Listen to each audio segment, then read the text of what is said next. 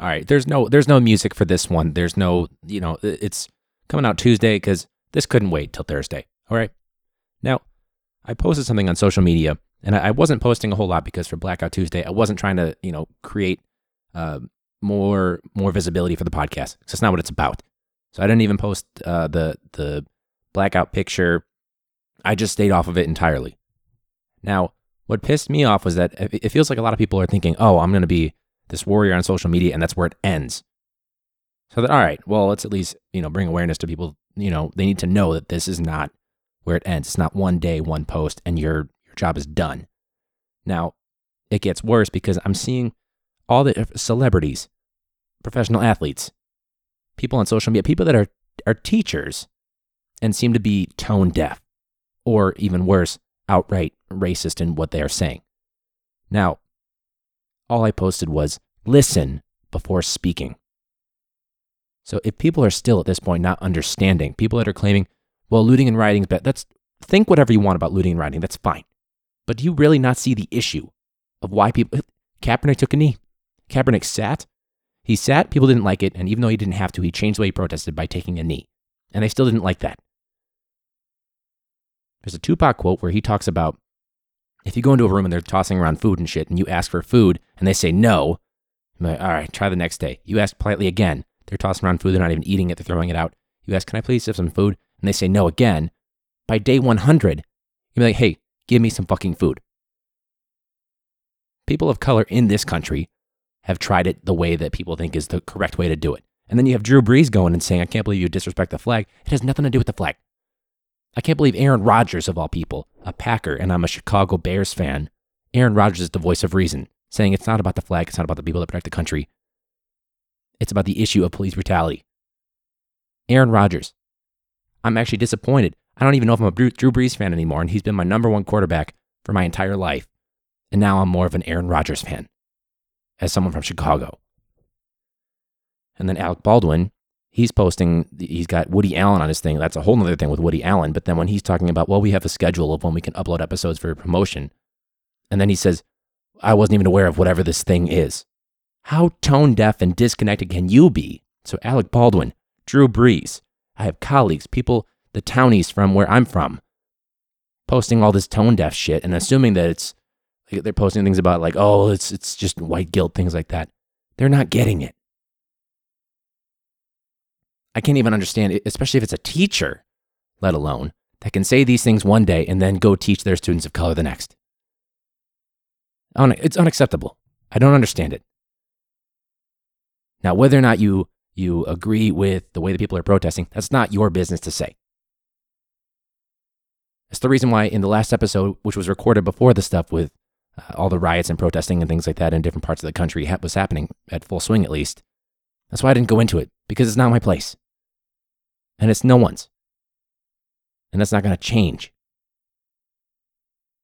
Would I prefer that they stay away from schools? Sure. But you know what? It's not my place to say.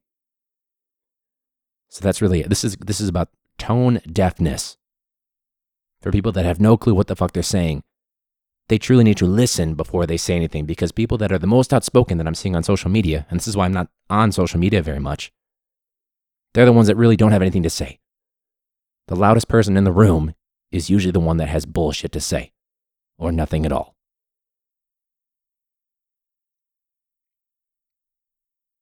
Now, if you check out what The Rock was saying, The Rock posted a thing, uh, it was on social media, about a leader and how we don't have one. He titled it, Where Are You? Because we don't right now. Now, put politics aside, I'm, I'm obviously not a big Trump fan at all, but put politics aside. Let's say I didn't like him or I did like him, whatever, it doesn't fucking matter at this point. Objectively, he's doing a bad job. Objectively, with this issue alone, let's separate all the other shitty things he's done, like putting DeVos into power, all the other microaggressions and macroaggressions that he's doing. Objectively, he's doing a shit job. And now Dwayne The Rock Johnson, who I'm sure is, by the way, he's been rumored and I'm sure he will look into political office. He's posting some video about we need some sort of compassionate leader, and we're not getting it. And the people that we could have in power, they don't have the ability anymore because they were in office for eight years. They can't run again. I can separate if someone if someone disagrees with me on their, their favorite TV show or or they don't like a particular tax reform. But the moment it's about human rights, just because they don't agree or they don't see what's actually happening behind the scenes when they've spent their entire time in suburban Illinois and haven't been to the South Side, they haven't been to the Bronx, they haven't been to different areas of the country that are less privileged, and they claim, oh, it didn't happen. We don't just we don't just need compassionate leaders. The Rock is right when he says we need a compassionate leader. He's asking, where are you? Where is our leader? Any leader. We don't just need a leader too. I'm adding on to what he's saying. We don't just need a leader. We need people on the ground that will call people out on this bullshit. And I'm exhausted from it. But where for the idiot that's just at home on his computer the most outraged person in the world that really has nothing to say, there's not even a thought of, maybe I should look into this before I open my fucking mouth.